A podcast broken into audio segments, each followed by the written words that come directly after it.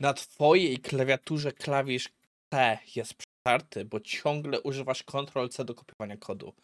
Na mojej C jest przetarte, bo używam Ctrl-C do ciągłego przerywania pętli. Nie jesteśmy tacy sami. A w dzisiejszym odcinku trochę o historii Shift Left i mapy myśli, jak wykorzystać je do zarządzania projektem. Czas zacząć!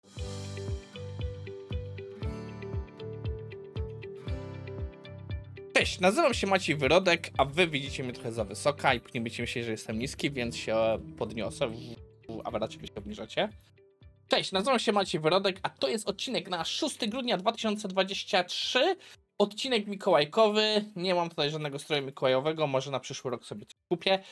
E, I mam nadzieję, że znajdziecie fajne prezenty i daliście fajne prezenty innym. A więc e, napiszcie w komentarzach, czy dostaliście coś ciekawego powiązanego w IT. A jeśli już mowa o IT, to IT Morning jest ciekawym zbiorem artykułów, które mają pomóc w waszym codziennym rozwoju. I przechodzimy do naszego pierwszego materiału na dziś. Jest nim artykuł e, Gila Zil... Silberferda, mi się wydaje, bo wydaje mi się, że Gil jest Niemcem, ale mogę się mylić, poświęcony historii Shift Left i jak powinno się je robić. Artykuł jest dwuczęściowym. My przyjrzymy się jego pierwszej części, która jest o historii Shift Left. I przyznam się szczerze, tą częścią artykułu mam najwięcej problemów. Dlaczego? Bo w, na Tesenie Fest miałem sam, e, sam prezentację o historii Shift Left, gdzie zrobiłem dużo researchu. Tam po tym spotkałem sporo ludzi, którzy mi powiedzieli jeszcze parę rzeczy, których nie byłem świadomy, pokierowali mnie w inne ścieżki śledzenia historii. I nie do końca się zgadzam z tym, co autor mówi. Uważam, że jest to jakaś perspektywa, ale traktowanie tego jako definitywna historia Shift Left wydaje mi się, że jest to błędne. Więc może warto zacznijmy od tego, czym w ogóle jest Shift Left. Shift Left w obecnym rozumieniu ma tyle znaczeń, ile jest osób. I na tym możemy temat skończyć, ale żebyśmy was nie zostawili. W dużym koncepcji Shift Left sprowadza się do tego, że chcemy przesunąć coś bliżej czegoś. I najczęściej się mówi o Shift Left Testing, czyli że mamy nasze testowanie, które powiedzmy dzieje się gdzieś daleko od miejsca, gdzie powstaje błąd, więc chcemy je przesunąć bliżej miejsca, gdzie powstaje błąd.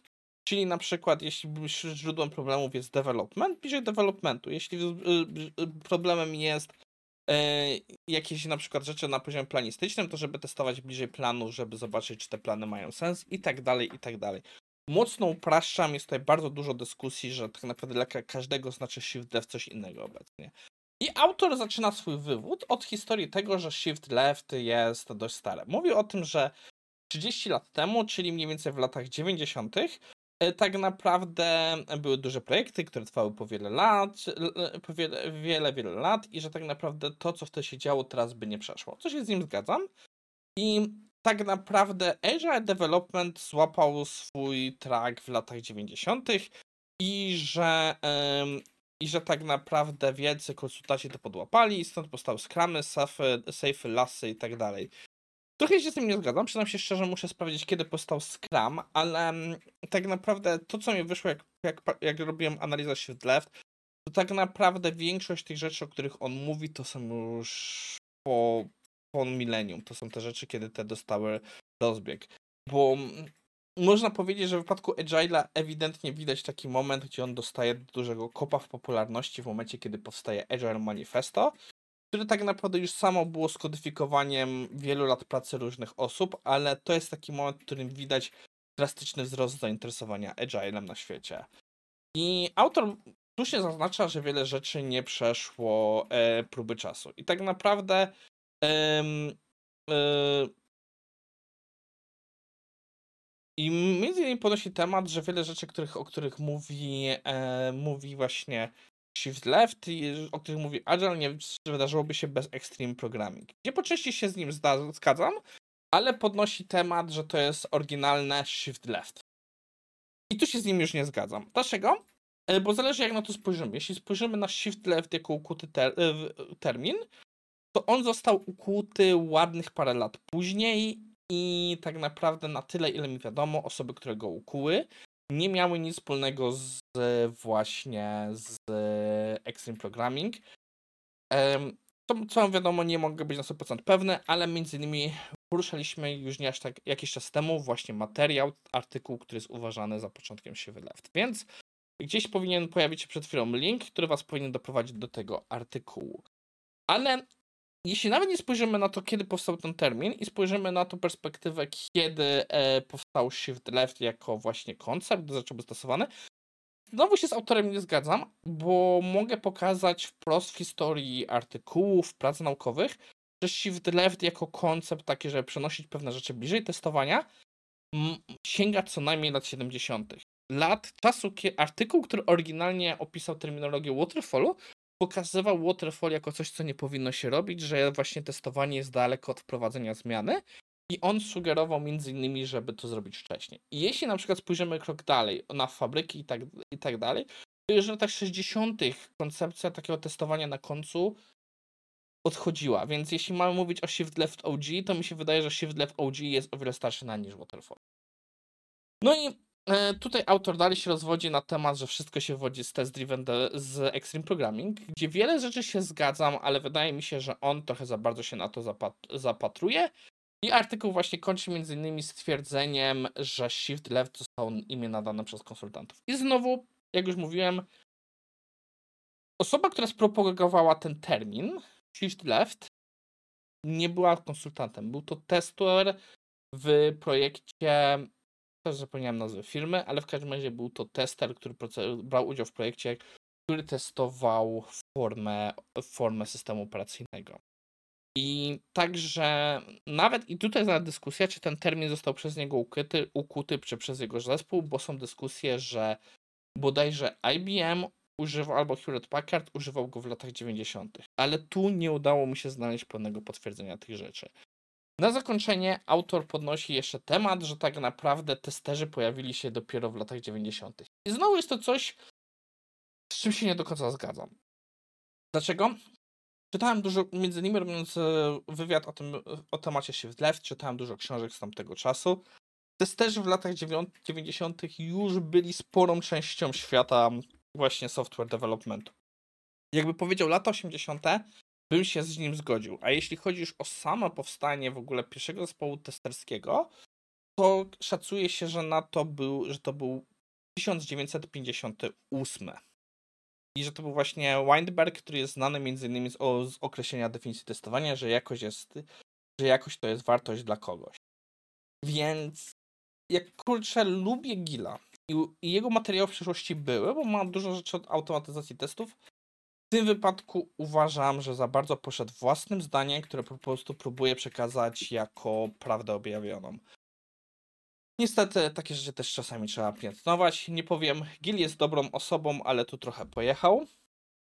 Więc dla podsumowania, żebyśmy tak jeszcze skończyli.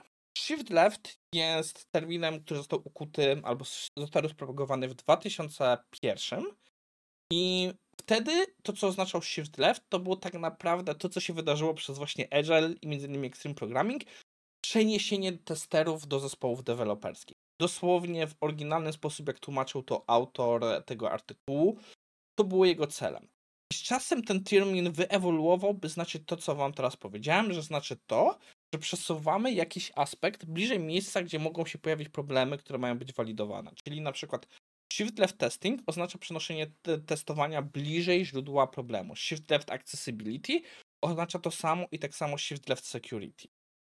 Ok, mam nadzieję, że to miało sens, co powiedziałem. Przenosimy się teraz kawałek dalej i chciałem Was zachęcić do lajkowania, udostępniania materiałów. Mieliśmy ostatnio bardzo udany miesiąc. Z jakiegoś powodu w, w listopadzie mieliśmy dwa odcinki, które w momencie, gdy to mówię, nagrywam, dochodzą do 2000 obejrzeń, co jak na ten kanał jest drastycznie. Mamy rzadko który odcinek wychodzi powyżej 200, a tak naprawdę w mojej historii do tej pory był tylko jeden odcinek, który wyszedł powyżej e, 1000, więc jestem naprawdę szczęśliwy. Nie do końca jeszcze wiem, co było powodem tego sukcesu, ale jeśli ten kanał ma rosnąć, bardzo mi zależy, żebyście komentowali, udostępniali, subskrybowali i klikali te wszystkie e, notyfikacje i tak dalej. To naprawdę pomaga, za co jestem Wam bardzo wdzięczny.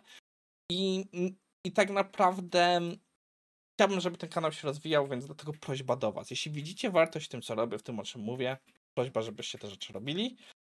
No i Koniec reklamy, przechodzimy do naszego drugiego materiału, którym jest artykuł o mapach myśli. Jeśli pamiętacie, znowu jakiś czas temu mieliśmy artykuł o dyslekcji, gdzie między innymi materiał o dyslekcji, gdzie między innymi wspominałem o tym, że dla mnie jako dyslektyka mapy myśli dobrze działają i widać pewną relację z tym tematem. Oczywiście mapy myśli nie są tylko dla dyslektyków, wielu innym osobom też mogą pomagać.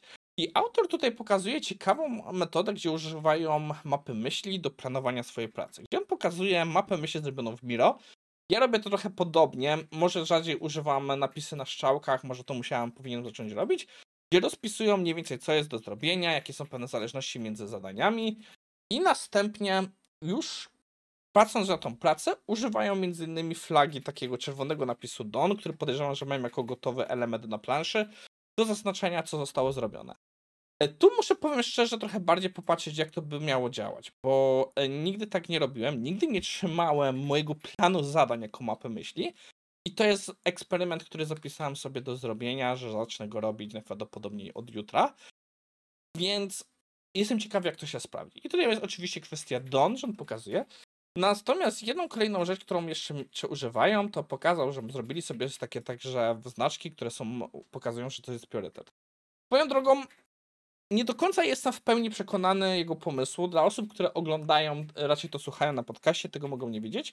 Ale autor wyblurował całą mapę myśli i tak naprawdę tylko te słowa dwa, które, o których właśnie mówię, jak na przykład Don, czy e, właśnie te zielone flagi, e, że coś jest priorytetowe, pokazuje.